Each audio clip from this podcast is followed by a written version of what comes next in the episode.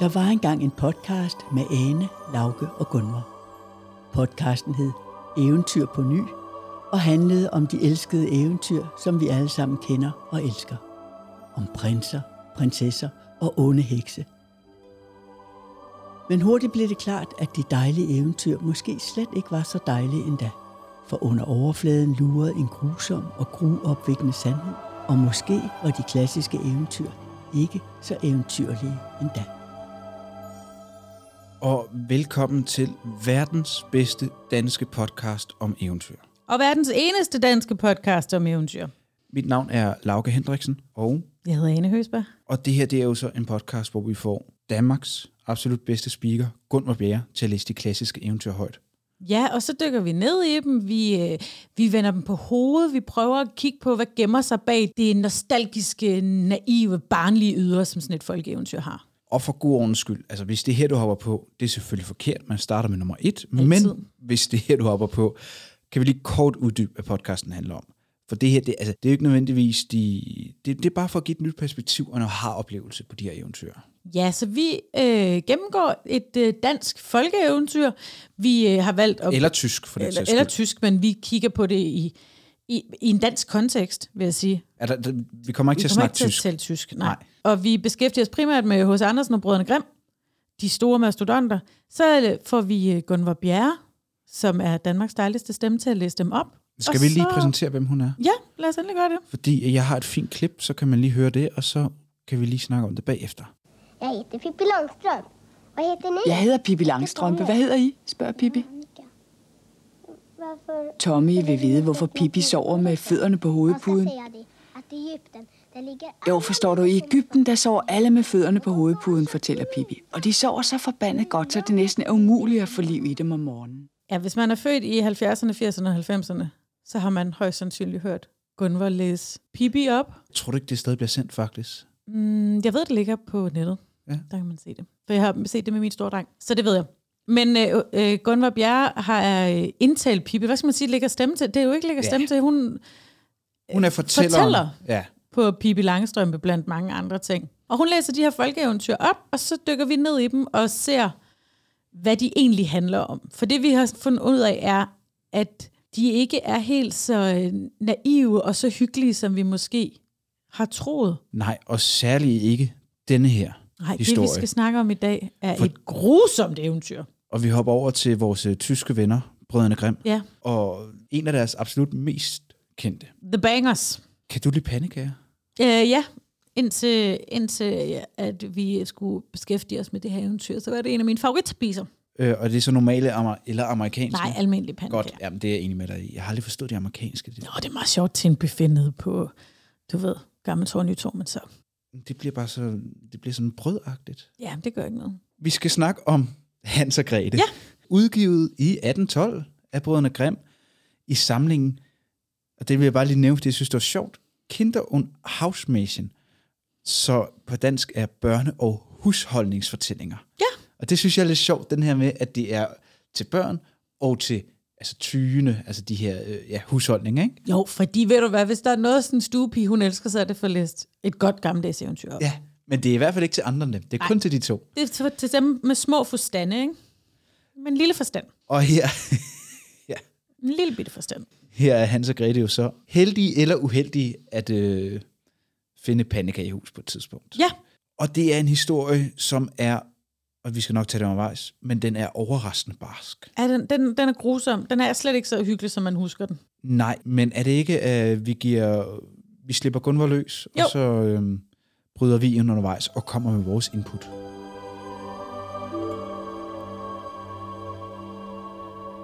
Hans og Grete. Ved udkanten af en stor skov boede der en fattig brændehunger med sin kone og sine to børn. Drengen hed Hans, og pigen hed Grete. De havde kun lidt at bide og brænde, og en gang, da der var dyrtid i landet, vidste manden slet ikke, hvordan han skulle skaffe det daglige brød. Om aftenen, da han var kommet i seng og lå og tænkte over sin ulykke, sukkede han og sagde til sin kone, hvad skal der dog blive af os? Vi har slet ingen mad til børnene. Knap nok til os selv. Ved du hvad, sagde konen, i morgen tidlig så følger vi børnene ind i den tætte skov og tænder et bål der. Vi giver dem hver et stykke brød, og så går vi på arbejde. De kan ikke finde hjem igen. Og så er vi af med dem. Ej, det gør jeg ikke, sagde manden. Jeg kan virkelig ikke nænde at lade mine børn blive ganske alene i den store skov. De bliver jo et af de vilde dyr. Ach, du er et rigtigt tos af hovedet, sagde hans kone vredt. Vi dør jo alle sammen af sult. Du kan som godt begynde at tømre kisterne sammen. Hun blev ved med at plage ham, til han gav efter. Men det gør mig dog skrækkeligt ondt for de stakkels børn, sagde han.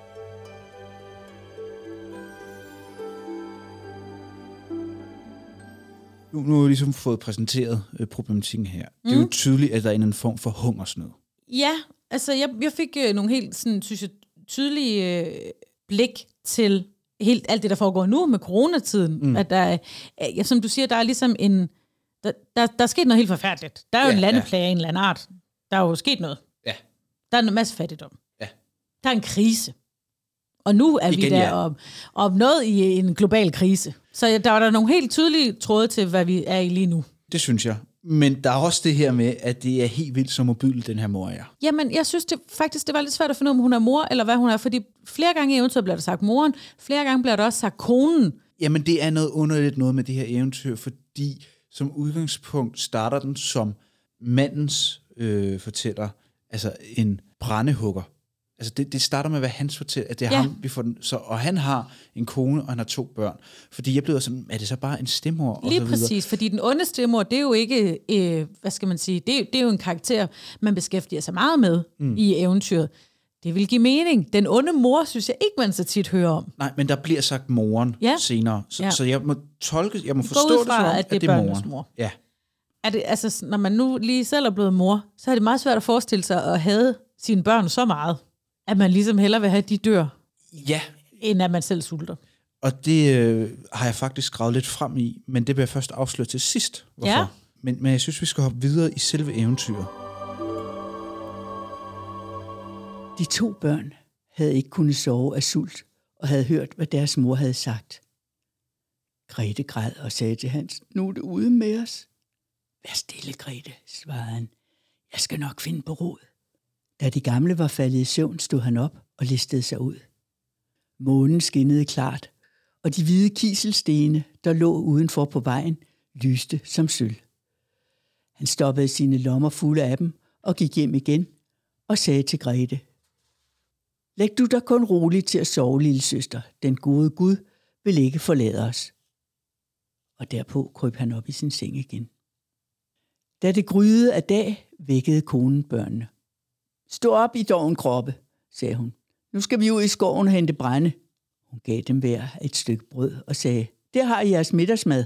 Mere får I ikke. Grete tog brødet ind under forklædet, fordi Hans havde lommen fuld af sten, og de begav sig alle sammen på vej. Da de havde gået et lille stykke, stod Hans stille og vendte sig om og kiggede efter huset. Og da de var kommet lidt videre, vendte han sig om igen. Hvorfor vender du dig hele tiden om? spurgte faren. Det har vi ikke tid til. Tag benene med dig. Jeg ser efter min hvide kat, sagde Hans. Den sidder oppe på taget og vil sige farvel til mig. Åh, oh, hvor du dog kan vrøvle, sagde moren. Det er jo ikke andet end solen, der skinner på skorstenen. Hans havde imidlertid slet ikke kigget efter katten, men bare kastet kiselstene bag ved sig på vejen. Da de var kommet dybt ind i skoven, sagde faren, kan I nu samle brænde, lille børn? Så tænder jeg ild, for at I ikke skal fryse. Hans og Grete samlede en lille bunke riskviste. Faren stak ild på det, og da det var kommet godt i brand, sagde konen, Sæt jer så ned ved ilden og hvil jer, mens vi går ind i skoven og hugger brænde. Når vi er færdige, så kommer vi igen og henter jer. Hans og Grete satte sig ved ilden, og ved middagstid spiste de deres tørre brød. De kunne høre slagene af en økse, og troede derfor, at faren var i nærheden. Men lyden kom kun af, at han havde bundet en gren fast ved et træ, og nu slog vinden den derimod. Til sidst blev de søvnige, og faldt der også i søvn. Og da det vågnede, var det allerede mørk nat. Grete gav sig til at græde. Hvordan skal vi dog finde ud af skoven, sagde hun. Men Hans trøstede hende. Vent bare til månen kommer, sagde han. Så skal vi nok finde vejen hjem. Og da månen var stået op, tog han sin søster i hånden, og de lysende kiselstene viste ham vej. De gik hele natten, og først om morgenen nåede de deres fars hus. De bankede på, og da konen lukkede op og så, at det var dem, så sagde hun, Hvor har I dog været henne, I slemme børn? Vi troede slet ikke, I var kommet hjem mere. Men faren blev glad, da han så dem, for han havde haft samvittighedsnag, fordi han havde lavet dem blive alene tilbage i skoven. Der er jo noget vildt i selvfølgelig at, at sætte sine børn ud i skoven. Ja. Det er også et ansvarsforlæggelse af sine børn. Jeg har nogle børn, dem kan jeg ikke varetage, mm. og jeg tænker, at øh, hvis det var i dag, så ville Socialforvaltningen være kommet for lang tid siden og havde Ja, forhåbentlig da. tvangsfjernet børnene. Ikke? Jo. Og hvis vi så skal blive i den teknologi, så er det jo tydeligt, at børnene her simpelthen bliver nødt til at klare sig selv. Der er ikke nogen til at tage vare på dem. Nej. De bliver selv nødt til at finde tilbage til huset. Jo. Og det synes jeg er en interessant for at prøve at lave den moderne og, og sætte op i dag. De her bliver jo totalt svigtet, de her børn. Ja tak, det er et omsorgsvigt. Ja, det, det må man godt nok sige. Og der er jeg glad for, at vi har et system i dag, som Ja. kan tage vare på sådan nogle ting. Men man kan sige, det, det de så møder, som skulle tage sig af dem, som de mm. tror tager sig af dem, det kan man godt snakke om, om, om heksen og pandekagehuset ligesom skal repræsentere en eller anden form for system, Ja, som ja. tager sig af dem, men jo som så også fejler ja. Jamen, i, og overlader dem til sig selv. Ikke? Jo, og, og man kan måske også begynde at, at tænke i, hvis det er det, hvad har den såkaldte heksfunktion været? Har den egentlig været god Ja, til at starte med på et tidspunkt? ja, ja, hvad er der sket? Og måske er det her bare Hans og Gretes version af den her fortælling. Ja, Jeg vil ikke sige mere. Jeg vil bare sige, det kommer jeg ind på senere. okay. Og jeg kan godt se, at du tænker allerede. Ui, hvad, oh, nej, oh, nej, Lauke, hvad kommer du nu Jamen, ind jeg på? ved bare, det bliver stort der. Kort tid efter var der stor elendighed igen, og børnene hørte, at moren om natten sagde til faren, Nu har vi kun et halvt rugbrød tilbage, og så er den potte ude. Hvis børnene ikke kommer af vejen, er vi fortabt alle sammen. Vi må bringe dem endnu længere ind i skoven, så de ikke kan finde vej. Det gjorde manden meget ondt, og han tænkte, det var smukkere at dele den sidste mundfuld med sine børn. Men konen brød sig aldeles ikke om, hvad han sagde. Når man har sagt A, så må man også sige B. Og da han havde givet efter første gang, måtte han også bøje sig nu. Børnene havde imidlertid igen ligget vågne og havde hørt det hele. Da de gamle var faldet i søvn, stod Hans op og ville ud og samle kiselstenen ligesom forrige gang. Men moren havde låset døren. Alligevel trøstede han sin søster og sagde, du skal ikke græde, Grete, den gode Gud hjælper os nok. Tidlig næste morgen kom konen og sagde til børnene, at de skulle stå op. De fik hver et stykke brød, men det var meget mindre end forrige gang.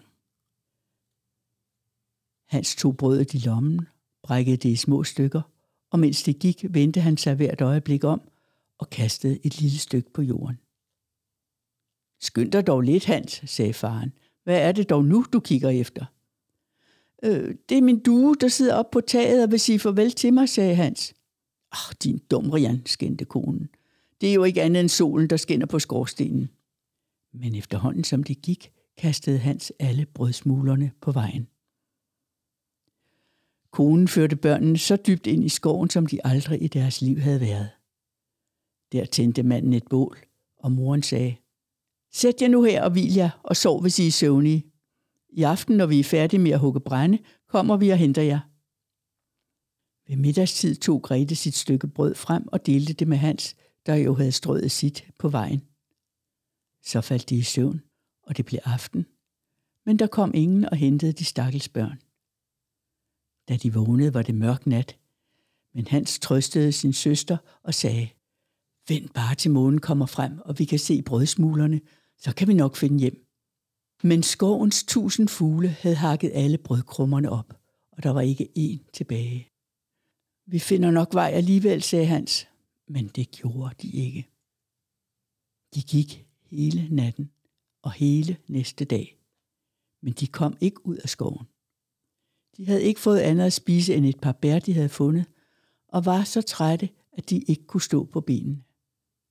Så lagde de sig under et træ og faldt snart i søvn. Den næste dag gik de videre, men de kom kun dybere og dybere ind i skoven. De var lige ved at dø af sult. Ved middagstid fik de øje på en snehvid fugl, som sad på en gren og sang så dejligt, at de blev stående for at høre på den. Da den havde sunget lidt, fløj den op fra grenen, og de fulgte så bagefter den og hen til et lille hus, og fuglen satte sig på taget. Da de kom helt hen til huset, så de, at det var lavet af brød og taget af pandekager. Og ruderne var af hvidt sukker.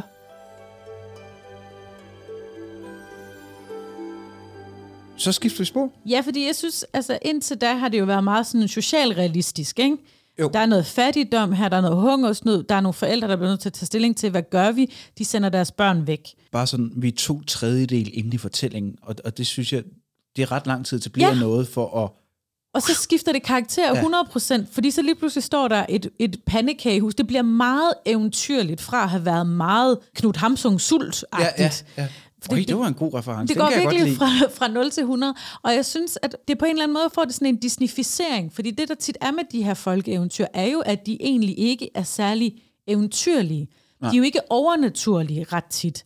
Det handler om helt almindelige ting, som så får en... Det får et tw- twist med nogle hunde med store øjne, ja, men det ja. handler om en almindelig soldat og en almindelig prinsesse. Ja. Hvor Disney, det er jo der, det bliver fugle, der kan synge og øh, hjælper med at sy tøj-agtigt, ikke? Og det er det, som om, der bliver sådan et øh, clash der, fordi det, det er så mørkt og dystert, og så lige pludselig er der et hus. Altså, det bliver meget overnaturligt. Jo. Den havde jeg ikke, det havde jeg ikke set komme i de første to tredjedele af eventyret. Altså man, man kan jo sige, at når der er de her fabeldyr og sådan noget eventyr, så bliver de brugt til noget som regel. Altså de har en funktion. Det Ja. har de ikke nødvendigvis altid Disney. Det kan også godt bare være for eventyrets skyld. Ja, ja, præcis. Det er noget ekstra drys derover. Ja. Men i de her gamle folkeeventyr, der er meget lidt drys. Altså, der er ikke noget unødvendigt. Nej, faktisk ret, altså trukket ret skarpt ind til benene. Man kan så diskutere, om den her så er, fordi at det er et besynderligt skift lige pludselig at sige, nu, nu hedder det pandekager. Hvad for noget? Jamen, og jeg tror, det ville have givet samme effekt, hvis de bare mødte et hus ja. Med en gammel dame, der inviterede dem indenfor og gav dem noget at spise. De er jo sultne. Ja, det er jo ikke ja, ja, ja. pandekager, de er sultne efter. Nej, nej, det, det er fuldstændig rigtigt. Det er jo ikke sådan, at de vil sige, nej, kun pandekager. Men det er jo interessant, fordi at hvis det bare havde været et normalt hus, så havde der ikke været noget eventyr over det. Så havde det bare været en fortælling. Ja, Altså, Jamen, det er rigtigt ikke nok, der skal være en det prinsesse, eller noget glimmer, eller noget overnaturligt, eller et fabeldyr, eller et eller andet. Det skal der nok, for det er et eventyr. Hvis det havde været en ond gammel kone, og altså, man kunne sagtens have skrevet den her, uden at der var eventyrelementer i det. Ja, ja, så er det bare socialrealisme. Ja, på den mest brutale På måde. en meget brutal måde. Altså så selv Knud Hamsun vil sige, ro på, ro på, ikke? Så dystert. Åh, nu kan vi da få noget at spise, råbte Hans glad. Kom, Grete, tag du et stykke af vinduet, det er dejligt sødt, så spiser jeg noget af taget. Hans stillede sig nu på tæerne og brækkede et lille stykke af taget for at prøve, hvordan det smagte. Og Grete gav sig til at gnave løs på ruden. Der hørte de inden for stuen en tynd stemme, der råbte, Hvem er det derude, som gnaver på min rude? Børnene svarede, Øh, øh, det er bare stormens sus, der tuder og viner gennem jeres hus, og spiste videre, uden at lade sig forstyrre. Hans, der syntes, at taget smagte dejligt, brækkede et stort stykke af, og Grete støtte en helt lille rude ind og gjorde sig rigtig til gode dermed. Pludselig gik døren op, og en el gammel kone, der støttede sig til en krykke, kom ud. Hans og Grete blev så bange, at de tabte det, de holdt i hånden. Den gamle kone rokkede med hovedet og sagde, Hvordan er I kommet herhen, lille børn? Kom ind med mig og bliv hos mig. Jeg skal ikke gøre jer fortræd. Hun tog dem i hånden og gik med dem ind i huset. Der fik de dejlig mad. Mælk og pandekager med sukker og æbler og nødder. Derpå puttede hun dem i to små bløde senge, og Hans og Grete troede, de var kommet i himlen. Den gamle var i midlertid en ond heks, og slet ikke så rar, som hun lod. Hun havde kun bygget kagehuset for at lokke børn til sig. Når hun havde fået et barn i sin magt, dræbte hun det, kogte det og spiste det. Og så var det en rigtig festdag for hende.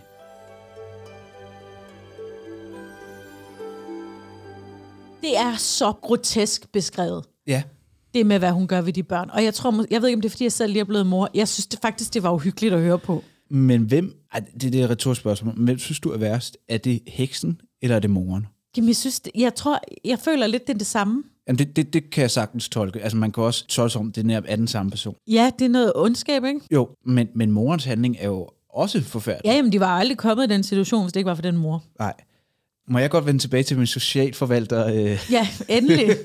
altså, jeg synes... Systemet mod børnene. Ja, altså det er jo tydeligt, at forældrene ikke kan tage vare på dem. Ja, Og derfor kommer socialforvalteren, a.k.a. heksen, til. ja. De kommer Hun på er Kirsten i Anna og Lotte, ikke? Jo, de kommer på institution, og der bliver taget vare på dem. Og det kommer den der med, altså hun tog dem i hånden og gik med dem ind i huset. Der fik de dejlig mad, mælk og pandekager med sukker og æbler og nødder. Altså, der bliver taget vare på dem, og de får øh, noget sult på kroppen. Og så kommer det her med, at hvad nu hvis det var, at hende her, der er heksen, egentlig var god, men at Hans og Grete simpelthen ikke kan komme overens med at være på den her institution. Og de føler sig indespærret og giver socialforvalteren, a.k.a. heksen, skylden, og derfor beskriver de hende som en ond heks. Det er Hans og Gretes fortælling af... Lauke, hun siger, hun vil dræbe dem, og hun har røde øjne. Jeg tror, Hans og Grete er i gang med at finde på den mest sindssyge forklaring på, hvorfor de har dræbt. En gammel, sagsløs gammel dame. Ja. Jeg ser det mere som sådan noget, kan du huske Godhavsdrengene? Er det ikke Ja, det, ja, hedder? jo, jo. Det er mere, jeg tænker, det er mere der, vi er, ikke? At man har en fornemmelse af, at det er det gode system, der tager over, men systemet svigter fuldstændig Ja, ja. de her børn. Nu er Godhavns øh, drengene en forfærdelig historie. Men ja, jeg, jeg er sådan set enig med dig i. At, Køber du at, præmissen? Ja, det gør jeg faktisk. Okay, okay, Jeg, jeg synes, vi er ved at lande et kompromis her. Ja. Ikke? Jeg, jeg, tager den, jeg tager den så langt ud, og så Prøver haler vi jeg at dig lidt ind. og så- hive lidt tilbage Ja, igen. lige præcis. Skal vi ikke høre resten af eventyret? Jo. Heksene har røde øjne og er temmelig nærsynet, men de har en fin næse, ligesom dyrene, og kan lugte, så snart der er mennesker i nærheden. Da Hans og Grete kom hen imod huset, grinede hun ondskabsfuldt og sagde, de skal ikke slippe fra mig. Tidlig næste morgen, før børnene var vågnet, stod hun op, og da hun så dem ligge der med deres røde, runde kinder og sove trygt, tænkte hun, det bliver en lækker bisken. Hun tog så fat i Hans med sine tørre hænder, bar ham ud i stallen og lukkede ham inde bag et gitter, uden at bryde sig om, at han græd og bad for sig. Så gik hun ind og ruskede Grete vågen og sagde, Stå op, din drivert, og hent noget vand og lav noget god mad til din bror. Han sidder ude i stallen, og når han er blevet rigtig tyk og fed, så æder jeg ham. Grete gav sig til at græde, men det nyttede ikke. Hun måtte gøre, hvad den slemme heks forlangte. Nu fik Hans den dejligste mad, men den stakkels Grete fik ikke andet end affald. Hver morgen gik den gamle ned til stallen og råbte, Stik din finger ud, så jeg kan mærke, om du er blevet fed. Han stak i midlertid et afknævet ben ud mellem træmmerne, og den gamle, der ikke kunne se det med sine svage øjne, troede, at det var hans finger, og kunne ikke begribe, at han blev ved med at være så mager. Da der var gået fire uger, og Hans ikke blev en smule tykkere, tabte hun tålmodigheden. Skynd dig lidt at bringe vand op, sagde hun til Grete. Enten Hans er tyk eller tynd, så vil jeg spise ham i morgen. Tårerne løb den stakkels lille Grete ned ad kinderne, men hun måtte gå. Hjælp os dog, du gode Gud, sagde hun. Bare de vilde dyr i skoven havde et os, så var vi dog i det mindste blevet sammen. Hold op med det tuderi, sagde den gamle. De hjælper dog ikke. Den næste morgen måtte Grete tænde ild på skorstenen og sætte kedlen over.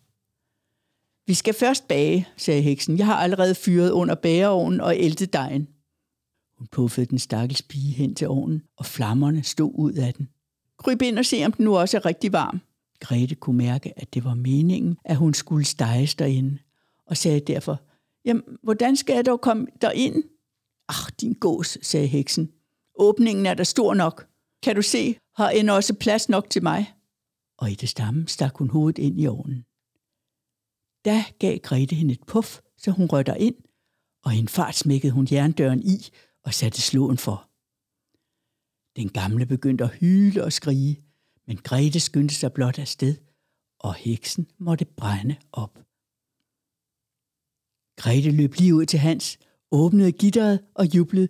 Nu er vi frelst, Hans, den gamle heks er død. Og Hans sprang ud, så glad som en fugl, der slipper ud af sit bur. De omfavnede og kyssede hinanden, og gik så tilbage til heksens hus, for nu var der jo ikke noget at være bange for. Der stod store kasser fulde af perler og ædelstene. De er bedre end kiselstene, sagde Grete og tog en hel mængde i sit forklæde. Lad os nu skynde os at komme ud af skoven, sagde Hans, og de begav sig på vej. Da de havde gået et par timer, kom de til en stor sø. Den kan vi ikke komme over, sagde Hans. Jeg kan ingen bro se. Der er heller ingen skibe, svarede Grete. Men der svømmer en hvid and. Den hjælper os nok, når vi beder den derom. Så råbte hun. Kom du lille hvide and, bær os til den anden strand. Anden kom straks svømmende, og han satte sig på ryggen af den, og ville have, at Grete skulle sætte sig bag ved ham. Nej, det gør jeg ikke, sagde Grete, fordi det er alt for tungt for anden. Den må hellere komme tilbage og hente mig. Det gjorde den rare anser, og da de lykkelige og vel var kommet i land på den anden bred, syntes de nok, at skoven så dem så bekendt ud. Og det varede heller ikke ret længe, før de kunne skimte deres fars hus mellem træerne. Der gav de sig til at løbe af alle kræfter og styrtede ind i stuen og faldt ham om halsen. Manden havde ikke haft en glad time, siden han havde forladt børnene i skoven, og den onde mor var død. Grete kastede perlerne og ædelstenen ud af forklædet, og Hans tog den ene håndfuld efter den anden op af lommen. Nu var alle sover slugt, og de levede længe i fryd og glæde. Snip, snap, snude. Nu er historien ude. Jeg elsker, at hvis der er noget, man ikke gider at forklare i et eventyr, så ja. behøver man heller ikke det. Og moren, hun var død. Og så behøver vi ikke snakke mere om det. Hvordan det er sket, hvornår det er sket, det er lige meget. Moren, hun var død. Der var et pandekagehus, moren, hun døde, og sådan er det. Men det tror jeg også har været meget bevidst med eventyr, at der skal være meget til fortolkning, som man kan snakke om efter. Ja, og så kan de, Det er kan jo en ikke, læringsproces. kan heller ikke være alt for lange, Lauke. Hvis vi skulle ind i, hun har haft noget tuberkulose, og det var også træls, og så var der fire dage, hvor hun havde det rigtig dårligt. Og, ej, du ved du hvad, hun døde. Slut. Så jeg kan da godt skrive en 800-sides roman om Hans og Grete. Altså, det, det er da ikke noget problem. Nej, og det ville være for langt. Det kan godt være, det vil det. Må jeg lige starte med den her and? Ja, Fordi det er en lidt underlig ting. Altså for det første er det fuldstændig unødvendigt for fortællingen. fuldstændig. Men det var faktisk noget interessant, som, som Gunvar Bjerre fortalte mig, øh, da hun var inde og spikte. Og det var, at den version, hun huskede, og det var en omskrevet version, der var mere børnevenlig, så var det anden, det var morens ånd, som angrede, og derfor hjalp med at komme hjem. Det er da også en dejlig... Og så giver den her historie med anden faktisk en lidt bedre mening, ja. end, end den, der er her lige nu, for her er den bare ligegyldig. Fuldstændig, men det var som vi talte om før. Hvis man har brug for, men lige skal eventyr den her lidt op, Ja, ja. så skal vi lige have et sjovt dyr, der lige kan snakke. Jeg synes godt, Brødrene Grimm, de kunne lige have haft en redaktør, der sagde, ah, den skal lige strammes lidt Ja. op, den her. Der, der, der er lige nogle elementer, som, som vi godt kan dreje lidt på. Ikke? Jo, I socialforvalter-kronologien her, ikke? Hans har i hvert fald svært ved at tilpasse sig det her fantastiske pandekagehus, ikke, som systemet har sat i gang. ja, fordi han er spadet inde. Men det er jo fordi, han måske ikke kan tilpasse sig, så han føler sig spærret inde.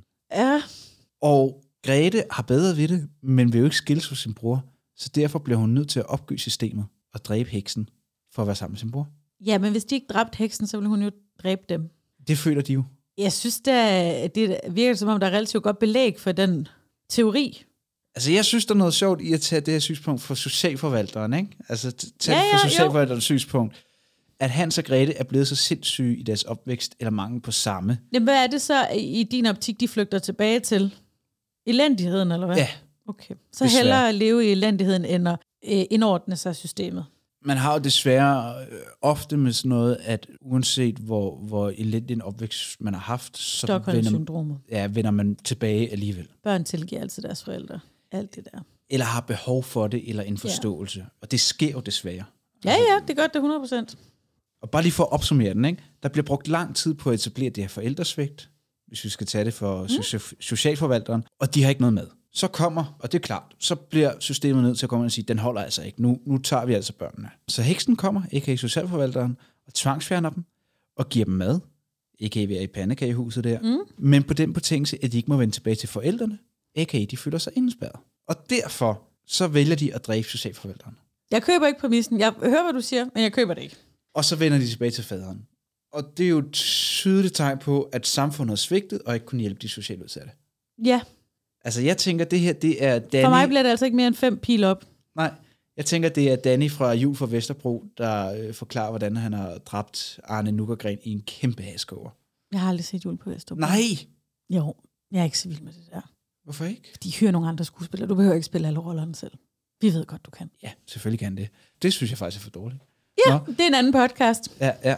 Du køber den ikke. Jeg køber den ikke. Det bliver fem pil op. Det bliver fem pil op, desværre. Det er på en gammel skala, jo, skal lige siges. Så det er faktisk, øh, er det en dumper?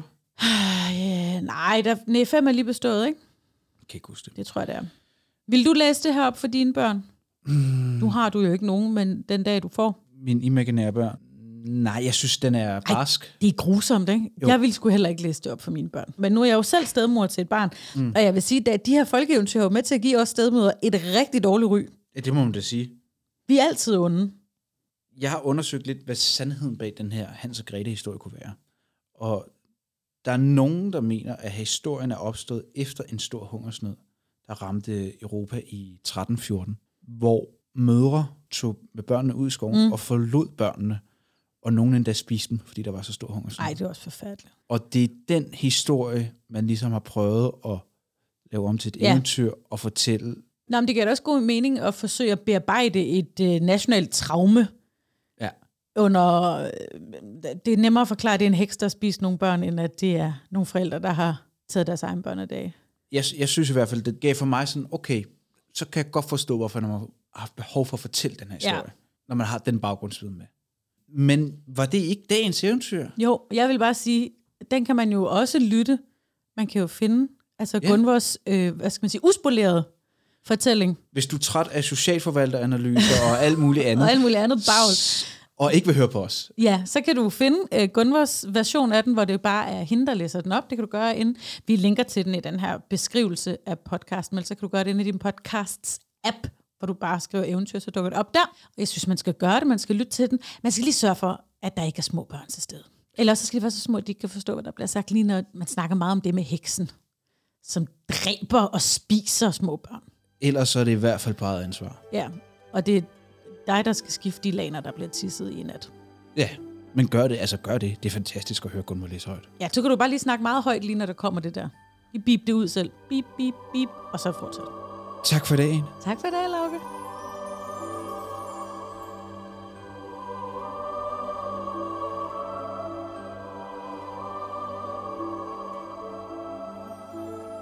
Snip, snap, snude. Det var denne podcast episode. Denne podcast var produceret af Woody Entertainment for Loud.